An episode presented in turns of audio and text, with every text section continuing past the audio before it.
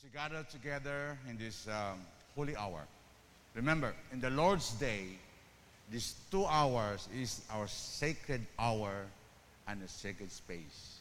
That's why we have to give most of our time in this, our whole being, participate in the liturgy. That, that somehow, somewhere, God would speak unto us. And through the Eucharist and the Word of God, our life will never be the same again. So once again here tonight, uh, today, just as we gather, we worship our God as a people. It's a loving duty. And actually, to be here on Sunday is not just an option. It's not a request. But it's command of God that we gather together. We gather together. That is our loving duty. In the early days, the, subjects of the king, we have to gather together in the presence of the king because that shows and express their submission, their allegiance, and their loyalty to the king. The same time, the thanksgiving also. So today, as we hear the word of the king, the whole ordinary time is telling now about being fruitful, being useful to God, and growing into maturity, using now and practicing now, living it now, the word that we have heard.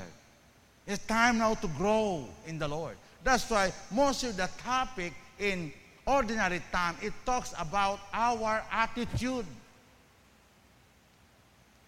as a people of God. And it deals about the practicality of life because the Word of God is not complicated. It is our basic foundation of everyday life, our opinion, our decision, our action, the Word of God. So today, our theme says that standing firm in tests and trials. There will be tests and trials that come in our life. Be tests and trials. God isn't the source of all trials and testing, but sometimes He would allow it. Things in our lives. And here, how these tests and trials come. There's so many, many ways. But to be faithful to the text today in our reading, trials and testing comes as we follow Christ. That is my subtopic. Testing and trials, even division and conflict, follows as you also follow Christ. See, in the first chapter of Luke, during the birth of Jesus, we always said that and we sing that in our uh, this uh, song that we enter. Peace on earth. That the, the birth of Jesus bring peace on earth and goodwill to men. Our glory says that his coming would bring peace. And now, here, here in our reading chapter 12, it says, look at what it says here in chapter 12 in our text. They said, I came to send fire on earth, and how I wish it will already kindled. But I have a baptism to baptize with, and how distressed when I'm still it is accomplished. Verse 15 says, Do you suppose I came to give peace on earth? I tell you not at all, but rather division. How we could complement these two like contradicting scriptures. That when he was born here on earth, the angel declared peace on earth and goodwill to men. And then here in verse chapter 12, I don't bring peace, but division.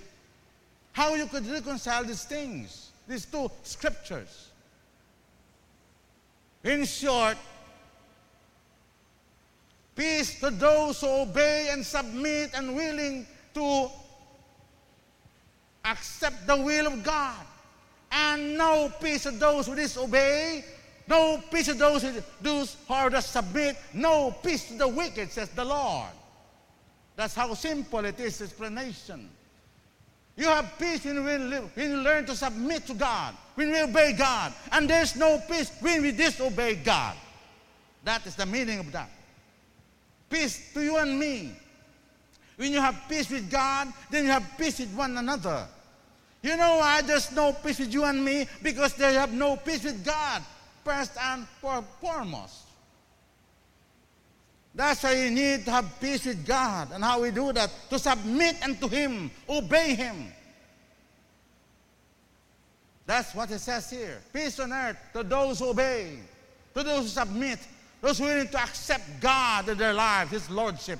And no peace to those who do not, to those who obey, who don't submit, and those who don't accept God in their life. You will have no peace. As the Bible says, there's no peace to the wicked.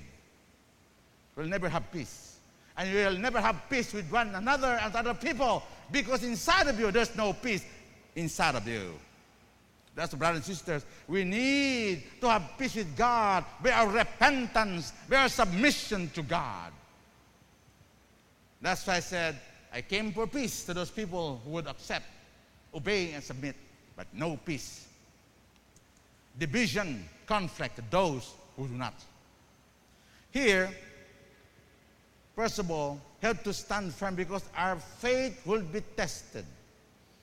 Trials will come the test of faith. Our commitment will be tested. Our submission will be tested. Our obedience will be tested. And may God not allow that tested. We will not fail. Will not be discouraged or quit or stop.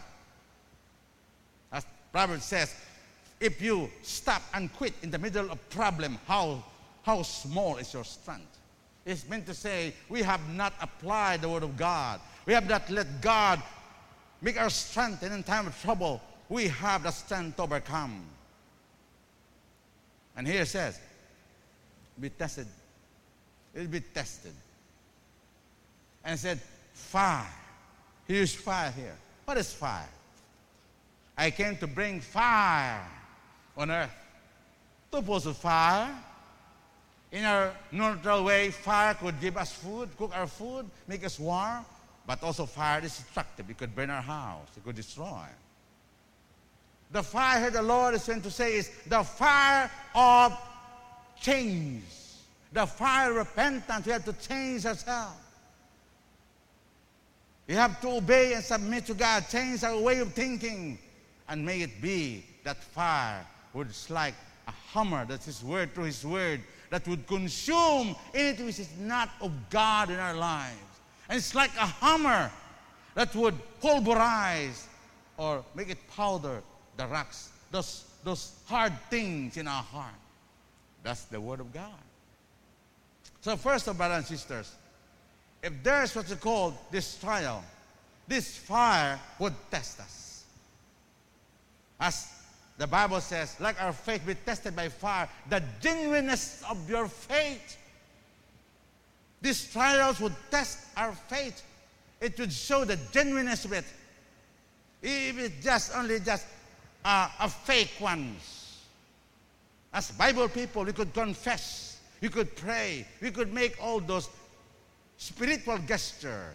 But truly, it is from the heart, or you founded your foundation, because trials would test that. So the first the fire that would test in our heart is we ourselves.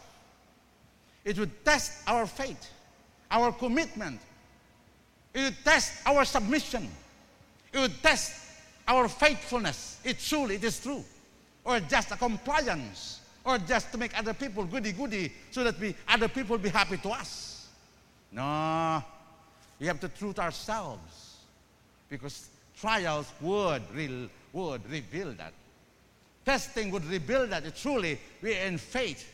It's truly doing is, is really from the heart or not. Testing would rebuild that, would rebuild us. That's why we have to grow in the Lord. We be tested and be sure and would say that part of our lives is testing and trials. How always there's no problem, but there will be. And not only that, not to ourselves, but to other people. The moment that the Word of God is spoken, is declared unto us, it would create division. In what way? Some people will believe, some people will not. Some people will obey, some people will not. Some people will submit, some people will not. In the church, in your house, in the, in, in the office, it's a matter of decision. And your decision will determine your action and the result. If you determine to stand, obey God, there will be conflict. But there's some people in your office, there's some people in your family, there's some people in wherever you go that don't like, don't accept the word of God. And you choose to obey that. That's why that's there the complex would start. In the home, in the office, in the church, in the church, some people don't want to obey God. That's why there's conflict. Why? Because you don't want to obey. And some people would like to obey. They've been uh, testing now a dividing line who would obey or not. They'll be testing. And sometimes the Lord says, I will, I did not give you, said, peace, but division. Sometimes we want peace. We don't want division. Of course, that is Christian. We are an instrument of unity, instrument of love, instrument of, of, of peace. We're not instrument of division. We're an instrument of disunity. We are. But sometimes when you stand to the Word of God, division would occur. Sometimes also we don't want division, we want peace. Sometimes we compromise for the sake of peace. At what expense? You don't want to be called troublemaker. You don't want to rock the boat. We are not looking for trouble. We are not war prick people. But sometimes you stand to the word. Like in our family, you don't want to tell something to our children because maybe they would get hurt. Maybe they would, uh, uh, they would stay away. Maybe they would. Okay. See, like sickness in our health, there are some sickness that with just one tablet of paracetamol, it could be done. But there's some problem in our family, or in our lives, in our, in our health that it cannot be just taken away by one paracetamol or tablet. It needs surgery. It's in our attitude, probably in the house. There are times we want to be keep quiet and just pray. Yes, there are some problems that would go away. We just keep quiet and pray. It, there's some problem that will just go away. But there's some problem, especially those problems start small because you don't talk about it. It becomes bigger and bigger and bigger. It becomes now a big problem, more damage. That needs to be addressed. It needs spiritual surgery. It needs now a loving confrontation to the truth of God. Because the other truth that would set us free The love of God is the very basis of why we do these things. Because He's the one that this person will be, will be destroyed by himself. He's going down to the tube and he will bring other people with him. More damage. That's why we have to treat the disease now. Or else you'll die. Or more damage to your health. Same with also the relationship to God or attitude. You have to deal it now. We have to deal it now. Because after the surgery, after the surgery, then you could say, this be start of healing. Brothers and sisters, there will be testings. Learn to embrace God is doing right now. To let God work in our lives. Because testing and trials would test us. Let it be like Jesus, that he had learned obedience to suffering. He had, he's the finisher and the author of our faith. He have overcome it. So we have to focus on him. We have to focus on Jesus and his word. Second, we have to embrace what the Lord is dealing with us. We have to embrace. Like our children, it needs to be disciplined, then discipline in the loving discipline because it's good for them. I continue to focus on Jesus in His Word because only His Word could change us. The Word is perfect, converting the soul. Only God could change us. And that the fire of change would be in our heart. There, our commitment will be tested. And we should react the way God wants us to be. And as we face trials and problems, and these, these trials in the, in the text is not about, about, uh, about sickness or about uh, uh, calamity. It talks about this kind of problem is it was a personal, family. It deals with relationship. And we have to deal with that right now. Because if not, it would ruin. So we have to be sensitive to the, what the Lord is doing. We have to embrace. They said, What time? You to observe the time. Sometimes you're so sensitive to what they're doing. So sensitive with our emotion that we're, uh, those things that happen around us, or, or those people saying unto us, but we are not sensitive to what the Lord is doing unto us. What is dealing with you?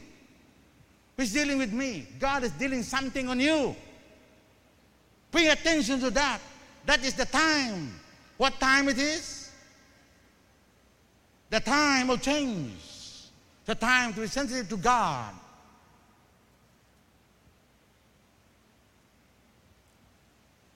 And with that, after all these things, have overcome these trials. The Bible says in Hebrews, like in Hebrews 12, it says here, after these trials, after this discipline, after the surgery maybe of confrontation with the truth, of the love of the truth, what it says here, now, no chastening seems to be joyful for the present, but painful. Nevertheless, afterward, it yields the peaceable fruit of righteousness. After have heard the word, after the confrontation, the loving confrontation, there will be peace because I've settled the problem. Because there is some problem that will not just go away. You want to just keep in praying and keep in and and, and keep quiet. There are things we have to talk about. Let's sit down. What's the problem? And after that, there will be peace because it's been settled. It's just a problem. Second, it says here, it also maturity. The first is our attitude. The second is our maturity. Our maturity. And that's what our, our uh, Gospel says here, my brethren, God it all joy when you fall into various trials, knowing the testing of your faith produces patience. But let patience have its perfect work, that it may be perfect or mature, complete, lacking in nothing. This testing, after I have overcome testings, then it changes our attitude. Second, our maturity. We're not now controlled by our emotions we're not controlled by the things around us, but we're controlled by the Word of God and the Spirit of God. And thirdly, it shows the genuineness of our faith. It's in first, we said in First Peter, he said here, In this you gently rejoice through now a little while in need. He may be grieved by various trials, that the genuineness of your faith being much more precious than gold and that perishes, tested by fire or trials, may be found to praise, honor, and glory at the revelation of Jesus Christ. Brothers and sisters, our faith will be tested. Our faith is hang on to the Word of God. Embrace the dealings of God. You see, if you will not embrace it, there will be conflict inside of you. One last example. If you don't obey God, there will be conflict inside of you. You're, you're just a pressure cooker. You know, pressure cooker? It heats down there.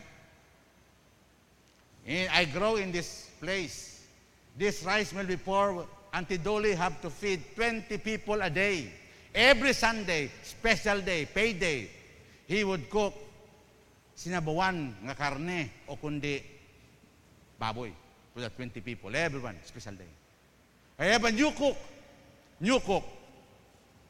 And that pressure cooker, I know the hair, very big pressure cooker. I have a new cook, kusinira. This time he was not uh, fully informed what to do. He mixed all those, uh, put all those uh, uh, meat together with the paminta. Pamintang bilog. And what is pressure cooker? Pressure cooker is, is a sound. Have, familiar sound? It will say there's pressure and the, the steam is coming out. But this time it's not, it's not, there's no sound. There's no sound in the pressure cooker. And then after that, there's a loud boom. The pressure cooker explode. Why? Because that paminta, below paminta, stuck there in the outlet of that steam. That's why there's uh, bigger and bigger, and then it destroys everything. All the meat is scattered everywhere. That is happening to you and me if you suppress the Lord is working inside of you. You are just a walking pressure cooker. Anytime you would explode and would destroy yourself. That's why, and sisters, submit to the Word of God. Submit to God before you explode.